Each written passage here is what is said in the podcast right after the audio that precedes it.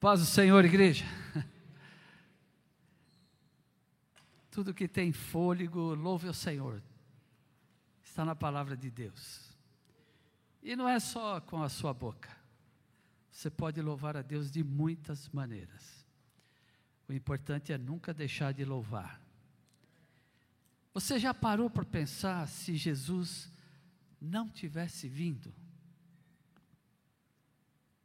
Naquela conversa ali, Deus e os anjos, Pai, Filho e Espírito reunidos, e Deus dizendo: precisamos fazer alguma coisa por esse povo. E ele diz: alguém precisa ir lá. E ele diz: Filho, é você quem vai. E Jesus disse: Eu não vou.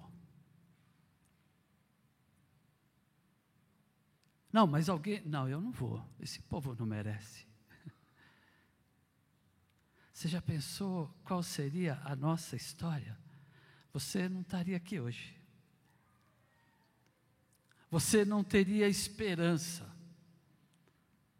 Você talvez nem fizesse mais planos, sonhos da maneira como você tem feito.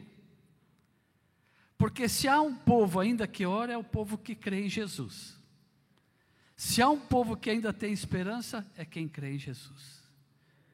Porque se olhar para fora, não há esperança para a humanidade. Mas podemos todas as coisas naquele que nos fortalece. Queridos, o que é que é Natal? Talvez se eu perguntasse, pedisse para alguém se levantar e vir aqui falar o que é o Natal para você, a gente se surpreenderia com tantas com tantas palavras, tantas afirmações, com tantas opiniões, com tantas visões diferentes daquilo que é o Natal. E muitas vezes a gente ouve falar que Natal é isso, é nascimento de Jesus, Natal é alegria, Natal é panetone, Natal é árvore de Natal. Mas o que é Natal? Abra a tua Bíblia. No Evangelho de Jesus Cristo, capítulo 3, a partir do versículo 1.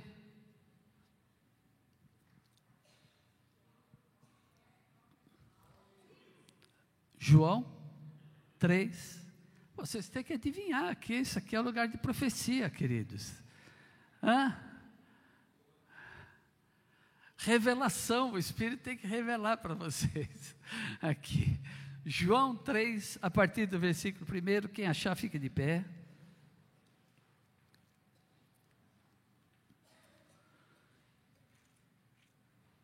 Eu vou fazer a leitura até o versículo 6. E você presta atenção naquilo que vai ler. Havia entre fariseus, os fariseus, um homem chamado Nicodemos, príncipe dos judeus.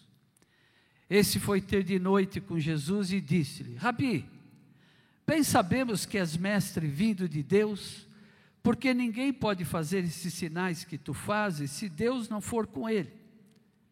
Jesus respondeu e disse: Na verdade, na verdade te digo que aquele que não nascer de novo, não pode ver o reino de Deus. Disse-lhe Nicodemos: Como pode um homem nascer sendo velho? Porventura pode tornar a entrar no ventre de sua mãe e nascer? E Jesus respondeu: Na verdade, na verdade te digo que aquele que não nascer da água e do espírito não pode entrar no reino de Deus. O que é nascido da carne é carne e o que é nascido do Espírito é Espírito. Senhor Deus, revela-nos agora a tua bendita palavra. Fala, Senhor, através da minha vida, que cada um de nós possamos compreender aquilo que o Senhor quer nos ensinar nessa noite. Privilégio para nós poder abrir a tua palavra e poder, Deus, desfrutar dos teus ensinamentos, da tua bendita palavra e da comunhão que temos contigo. Fala conosco, eu te peço em nome de Jesus. Amém. Os irmãos se assentem. Se você tivesse com alguém sentado numa num restaurante, num bar, na academia, no escritório, na escola, e participasse de uma conversa dessa, você diria assim, mas que conversa mais sem pé nem cabeça? Que conversa é essa que, olha, você tem que nascer de novo? Aí o outro fala, mas eu vou entrar no ventre da minha mãe de novo, vou nascer outra vez. Eh, se fossem duas pessoas conversando, você diria, mas que conversa é essa? O que, que eles estão dizendo? O que, que estão falando? Conversa não tem sentido nenhum. Sim, entre duas pessoas normais não teria sentido nenhum. Mas toda conversa com Jesus, ela faz todo sentido para a nossa vida. Tudo que você ouve que Jesus falou e tem falado até hoje, ela tem importância sim na nossa vida e de alguma maneira ela vai influir na sua vida. E se ela não influir é porque tem algo errado com a gente, não com ele. Porque a palavra de Deus, ela é transformadora, ela impacta, ela nos confronta. E nós temos que parar para pensar quando lemos a palavra de Deus. Nicodemos era um fariseu, príncipe ali dos judeus, ele fazia parte do sinédrio, era membro dali do sinédrio, e diz que ele foi de noite falar com Jesus. Por quê? Porque o seu cargo era de muita importância, e se um fariseu, algum outro o visse indo falar com Jesus, iriam criticá-lo, iriam falar mal dele, iriam querer saber o que, que ele está fazendo falando com um judeu. Então ele vai pessoalmente falar com Jesus. E aqui eu quero dizer para você: tem coisas que só você e Deus tem que ser tratado. Tem coisas que não dá para você levar para alguém, pedir para alguém ajudar, pedir ajuda para o pastor, ligar para o irmão que profetiza. Não tem. Tem coisas que você tem que ir pessoalmente entre você e Jesus e tratar isso à luz da palavra de Deus. Ele nos deu esse privilégio, essa oportunidade de ir a Ele e falar com Ele. Nós não precisamos de intermediários, não precisamos pedir para alguém falar com Jesus. Você fala com Ele e Ele responde para você. E ele então vai e foi à noite, porque muitas vezes, amados, nós estamos numa escuridão e às vezes não sabemos como sair dela. Mas aqui Nicodemos está mostrando que a maneira de sair de um momento de escuridão na nossa vida ir pessoalmente e falar com Jesus. O que, que ele queria? Ele queria ter certeza daquilo que ele já tinha ouvido falar a respeito de Jesus. Chegaram tantas informações para ele, e ele fazendo parte do sinédrio, ali aqueles homens que estavam preocupados com aquela fama que Jesus estava obtendo ali com todos, ele então, ele vai pessoalmente e diz: "Eu vou tirar isso a limpo, eu quero saber se isso é realmente verdadeiro, se o que estão falando é exatamente o que está acontecendo". Então ele começa dizendo assim: "Olha, oh, Rabi, eu sei que o senhor é mestre vindo de Deus, porque ninguém pode fazer o que o senhor faz se não for da parte de Deus. Então ele reconhece que algo estava acontecendo que era sobrenatural. Não era algo que estava acontecendo todos os dias, estava acontecendo algo diferente. E hoje Jesus pode fazer acontecer algo diferente na sua vida aqui hoje. Se você veio e quer falar com Jesus, fala com Ele, abre o coração e deixa Ele falar. Porque vai acontecer algo diferente. Então, lá em Mateus 7, veja que Nicodemos vai até Jesus com uma dúvida no coração. Ele não tem certeza ainda daquilo, tudo que ele ouviu, mas ele vai até Jesus, e quando ele sai, ele sai esclarecido ele sai convencido e convertido, porque ele ouviu da boca do próprio Jesus o que é que estava acontecendo e aquilo que diziam era verdade. Tanto que em Mateus 7, quando estão falando de Jesus no seu julgamento, esse Nicodemos vai, se levanta corajosamente e diz assim: "Peraí, é lícito você julgar alguém sem dar chance para ele se defender?" Então veja que ele realmente havia se convertido, porque quem teria coragem de enfrentar um sinédrio e dizer algo disso quando Jesus está sendo julgado? Então, aqui mostra que Nicodemos entendeu a mensagem de Jesus quando ele diz para ele: "Ô Nicodemos, você tem que nascer de novo". E às vezes a gente não entende o que é esse nascer de novo. A gente fala do nascer de novo, fala do novo nascimento, mas precisamos entender o que é esse novo nascimento. E um novo nascimento chama-se Natal. Então, Natal não é apenas fazer uma árvorezinha de Natal, colocar ali uns presentinhos, abrir um panetone e fazer uma festa com a família. Eu já vi muitas vezes, e eu vim de uma igreja que falava que ali o Natal era uma festa pagã. O Natal é uma festa pagã para quando você esquece de Jesus, porque é uma festa sem sentido. É uma festa sem noção, sem, sem, sem sentido nenhum. Você fazer uma festa, te dar presente, comer panetone, comer peru, e não lembrar do aniversariante.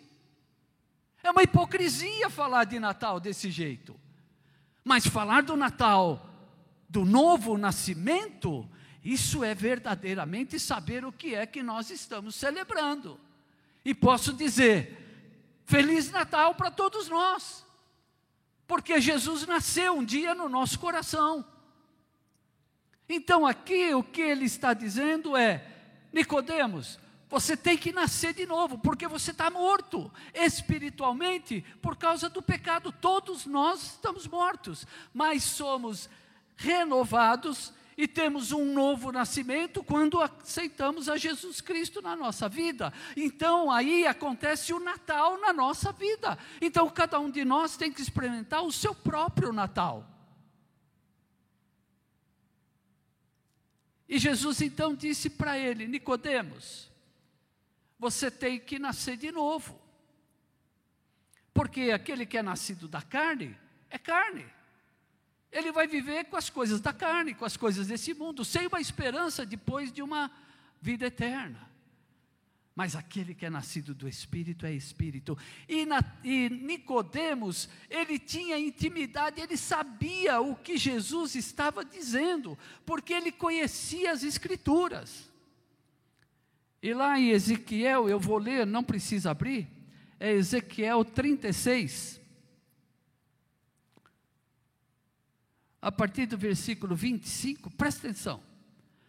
Então Deus diz assim: Então espalharei água sobre vós, água pura sobre vós, e ficareis purificados de todas as vossas imundícias e de todos os vossos ídolos vos purificarei, e vos darei um coração novo, e porei dentro de vós um espírito novo, e tirarei o coração de pedra da, da vossa carne, e vos darei um coração de carne.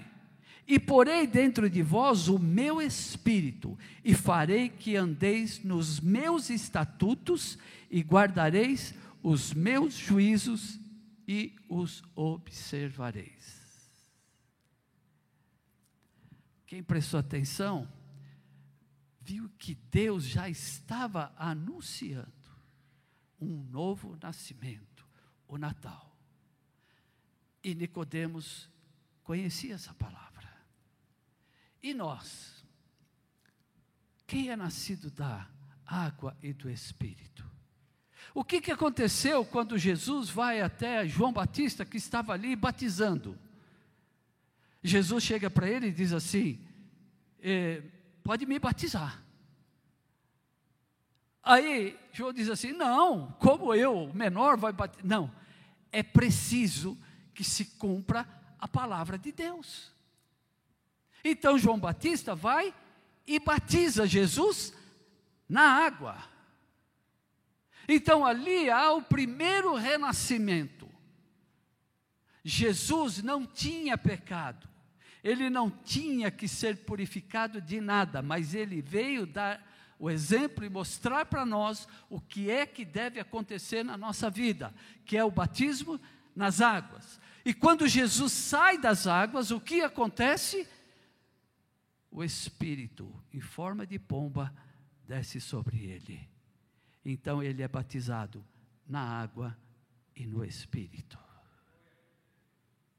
Então, o que Jesus está falando para Nicodemos e para mim e para você aqui hoje é que nós precisamos passar por esse batismo nas águas e no espírito. Esse é o novo nascimento que nós precisamos passar, que se chama Natal da nossa vida.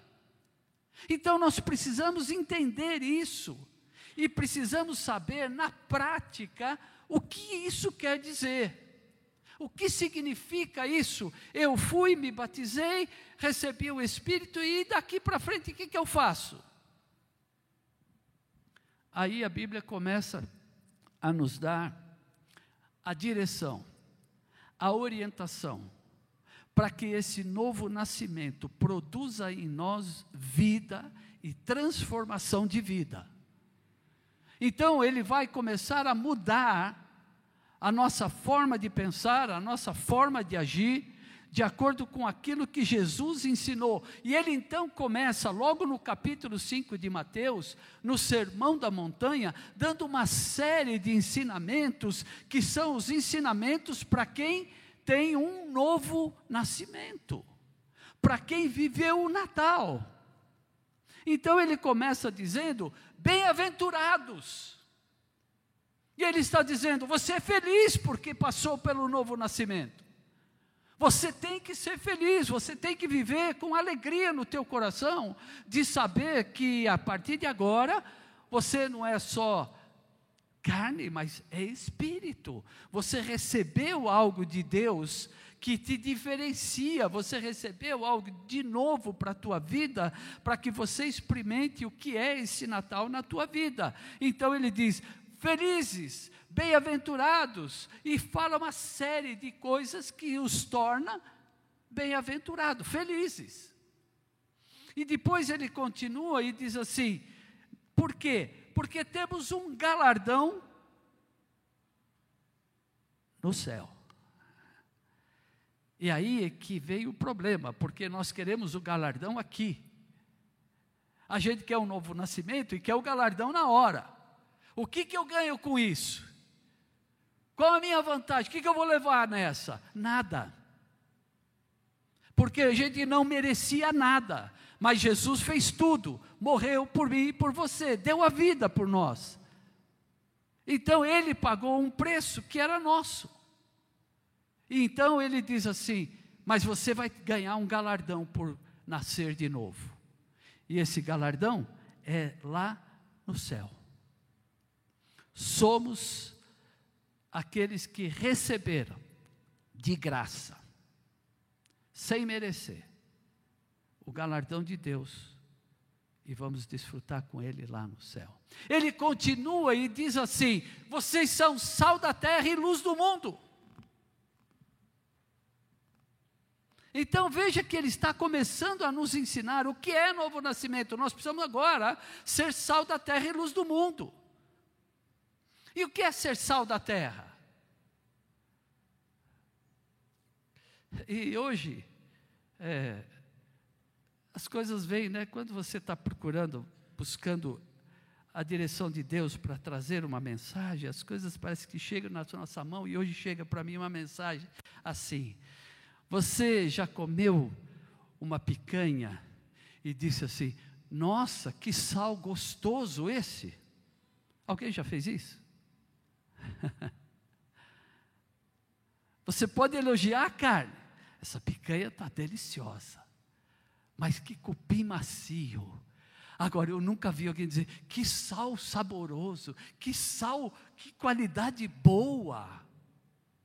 Agora, oferece uma carne sem sal para alguém. Sabe o que ele vai dizer? Que coisa horrorosa, está sem sal. Então é isso que nós temos que ser, queridos. Nós não precisamos aparecer, mas precisamos ser o sal da terra. Precisamos dar sabor nesse mundo. As pessoas precisam ver algo em nós diferente daquilo que vê no mundo. Então isso é novo nascimento, isso é Natal. Isso é você fazer a diferença, você brilhar no escuro. E brilhar no escuro não é fácil porque a escuridão vai querer te, te, engolir. Mas se você perceber de noite lá no teu quarto, quando você ligar o celular para carregar, você vai ver uma luzinha desse tamanhozinho assim. Aí você acorda, parece que o quarto está todo iluminado. Mas a glória de Deus. Porque a luz que nós brilhamos não vem de nós mesmos, mas vem dele sobre nós. Nós apenas refletimos a luz de Jesus nesse mundo.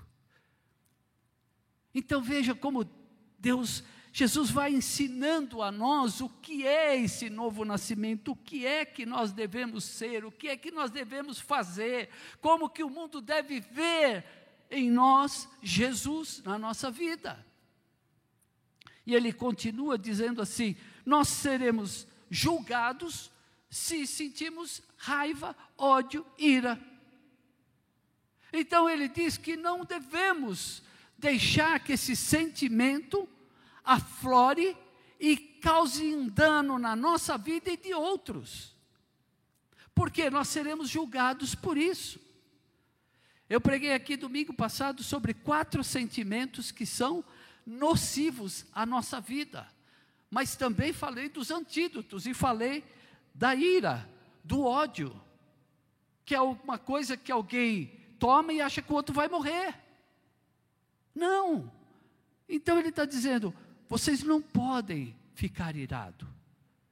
E o apóstolo Paulo diz assim: Não se põe o sol sobre a vossa ira, não deis lugar ao diabo. Ele diz: reconcilia-te com teu irmão o mais rápido possível. Ah, se ele, mas se ele não, não interessa a ele, é você que tem que ser liberto disso. E ele diz assim: se alguém amaldiçoar alguém, podemos ir para o inferno. São palavras muito duras, queridas. Mas é Jesus moldando a minha vida para ser uma nova criatura. Lá, 2 Coríntios 5,17 diz assim: aqueles que estão em Cristo, nova criatura são. As coisas velhas ficaram. Tem coisa velha que é boa, mas ele só tira o que é ruim. Ele pega Saulo, tira o que não presta e faz daquele homem o apóstolo Paulo, com as qualidades que ele tinha: obediência, era submisso, era determinado.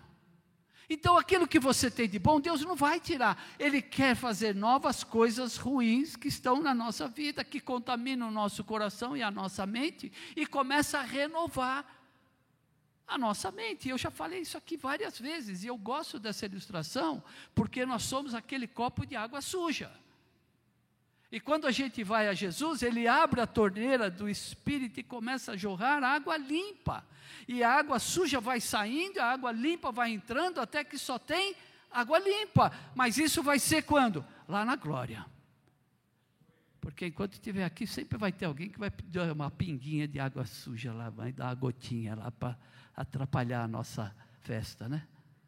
Então, ele diz assim: Olha, vocês têm que perdoar o seu irmão. Ah, mas só aqueles que eu amo? Não, os seus inimigos também. Então veja como é duro esse novo nascimento, não é fácil. Mas ele traz para nós um peso de glória muito grande. Agora, faz quem quer. Quem não quer sofre as enfermidades da alma e da carne por causa disso. Agora, ela vem para tirar isso de nós. Então, ódio, mágoa, causa enfermidade na carne. Então você decide, ou você vive com raiva, com ódio e vai ter um monte de doença, ou você se liberta disso fazendo o quê? Aquilo que Jesus mandou. Ele disse assim: não adulterar, você não pode ser adúltero. E a gente pensa, adúltero é só aquele que trai a esposa, o marido. Não, muitas vezes traímos Jesus. Quantas vezes você já prometeu coisas para ele e não cumpriu? Quantas vezes você já se comprometeu com a própria igreja de fazer algo e não fez? De quem é a igreja? Do pastor? Não, a igreja é de Jesus. Você está traindo Jesus. Então, o Senhor vai dando aqui nós, vários pontos. Ele diz no 5,44: Amai os vossos inimigos. Se alguém te bater na face, oferece a outra. Para para pensar, queridos. Jesus está pedindo muito, não está? Mas é a escolha que nós temos que fazer. Se você realmente quer nascer de novo, quer ser essa nova criatura que Jesus está falando, nós temos que fazer aquilo que Ele pede, aquilo que Ele ensina e aquilo que Ele fala para nós. Em Mateus 6,5 ele diz: orai e vigiai. E tem gente que não ora e não vigia. E depois reclama das consequências, dos problemas que passa. Ele lá em Mateus 6 diz assim: quando orares, entra no seu aposento. Ele não falou, se você for orar um dia, ele disse assim: ele já sabia que você tem que orar. Então ele diz: quando você for orar, é diferente dizer, se você for orar, dizer, quando, ele está dizendo que nós vamos orar, jejuar. E ele diz assim: não coloque o teu coração nas coisas terrenas. Não é pecado ter bens, não é pecado gostar das coisas. Mas aonde estiver o teu coração, aí está o teu tesouro. E sabe quem diz para o coração aonde está o teu tesouro? É você. O meu coração vai dizer: olha, olha aquele carro zero. Ele vai dizer isso para mim. Olha, se você aplicar aqui na bolsa, você vai ganhar 100%. Meu coração diz isso. Aí eu chego para ele e assim: ah, ah, meu coração está em Jesus. Porque onde estiver o meu coração, aí está o meu tesouro. Onde está o teu coração? Onde você tem colocado o teu coração? Você tem dito para o teu coração qual é o teu tesouro? Porque se você não disser, ele vai escolher e vai te levar para o engano. Ele diz assim: Não andeis ansiosos ou inquietos, porque porque a vez de comer, beber ou vestir, mas buscai o reino de Deus em primeiro lugar. Quando você coloca o reino de Deus em primeiro lugar, estas coisas ele acrescenta na tua vida, sem você precisar se preocupar. Isso é ser uma nova criatura, viver a esta maneira. Então, ele diz: não julgueis o próximo, porque com a mesma medida que você julgar, você vai ser julgado. Então, queridos, eu vou eu vou encerrar, porque senão você vai sair daqui hoje pesado. Meu Deus, eu tenho que fazer tudo isso. Tem. Se você quiser ser essa nova criatura e experimentar o verdadeiro Natal na tua vida, é isso que você tem que fazer. Mas eu tenho boas notícias também. Tenho coisas boas para você. Porque lá em João 14, 2 ele diz assim: Na casa do meu pai há muitas moradas. E eu vou lá preparar o lugar para você. E se eu for, eu volto para te buscar. Para que onde eu estiver, você esteja comigo. Sabe quem são esses que vão morar com ele? Essas novas criaturas que viveram o verdadeiro Natal. Aquelas que experimentaram a bênção de Deus. E Romanos 8, 37 diz assim: Em todas estas coisas somos mais do que vencedores por aquele que nos amou. Então você pode alcançar tudo isso se você depositar a tua fé, a tua esperança, a tua confiança em Jesus, porque ele vai dar o Espírito Santo, que é aquele que nos dá força, aquele que nos dá sabedoria, entendimento e direção para fazer a vontade dele. E ele ainda continua, lá em Apocalipse, ele fala de três, quatro vencimentos: aquele que vencer aquele que vencer. Ele está falando daquele que vai chegar lá no dia daquele julgamento, e Jesus vai chamar o teu nome e dizer: Sabe aquela casa que eu falei que eu vinha preparar para você? Pode procurar, porque a plaquinha lá na porta está com o teu nome lá, pode entrar, porque a casa é tua. E aqui ele disse: Ao que vencer, comerá da árvore da vida. Vida, que vida é essa? Vida eterna. Não o que vencer não receberá o dano da segunda morte. Aquele que vencer vestirá as vestes brancas, e eu não riscarei o seu nome do livro da vida, e eu confessarei seu nome diante do Pai. Aquele que vencer, Deus limpará toda lágrima do seu coração, e não haverá morte, nem pranto, nem clamor, e nem dor. Portanto, amados, vale a pena o esforço, vale a pena o sacrifício, vale a pena você se esforçar para cumprir tudo aquilo que Jesus deixou relatado no Sermão da Montanha, no capítulo 6, no 7, no outro, e no 7, 7 ele diz assim: Batei e abrir-se-vos-á Olha, você bate lá na porta e Jesus abre a porta para você. Ele diz: Pedi, você receberá. Busca, porque você vai encontrar. Ele está dando para você uma injeção de ânimo e coragem para que você se fortaleça e busque realmente sabendo que Ele está com você em todo momento, em todos os tempos, em qualquer lugar, para te ajudar a alcançar e vencer. Para que você chegue e seja mais do que vencedor. Eu estou terminando, pode chamar as crianças. Natal, queridos, é Jesus. O nosso Natal é Jesus. Você pode fazer a festa que for, mas nunca esqueça: sem Jesus não haveria Natal. O Natal só existe porque ele nasceu.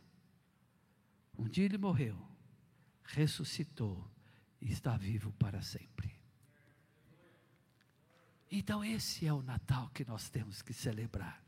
Então, sábado que vem, quando você reunir a tua família, o peru na mesa, a champanhe pronta, tudo preparado para a grande festa, para tudo e diga: Senhor, obrigado, porque Jesus nasceu no meu coração. Jesus, ele é o milagre porque ele nasceu de uma virgem. Então, o milagre do Natal é Jesus, porque ele nasceu daquela virgem. Jesus é humildade, ele nasceu numa estrebaria. Jesus é família, porque ele até o seu ministério, ele andou do lado do seu pai e da sua mãe e honrou a sua mãe até o último minuto da sua vida. Jesus é o Senhor, porque desde o seu nascimento ele já foi adorado. Jesus foi perseguido porque foi proclamado Rei dos Judeus. Jesus foi crucificado porque era propósito de Deus. E ninguém podia mudar isso. Mas Jesus também é vitória, porque Ele ressuscitou e vive no meu e no teu coração. Que o Senhor te abençoe. A nossa fé, a nossa festa, jamais será uma festa pagã, porque o aniversariante vai ser o principal da nossa festa. Feliz Natal para vocês.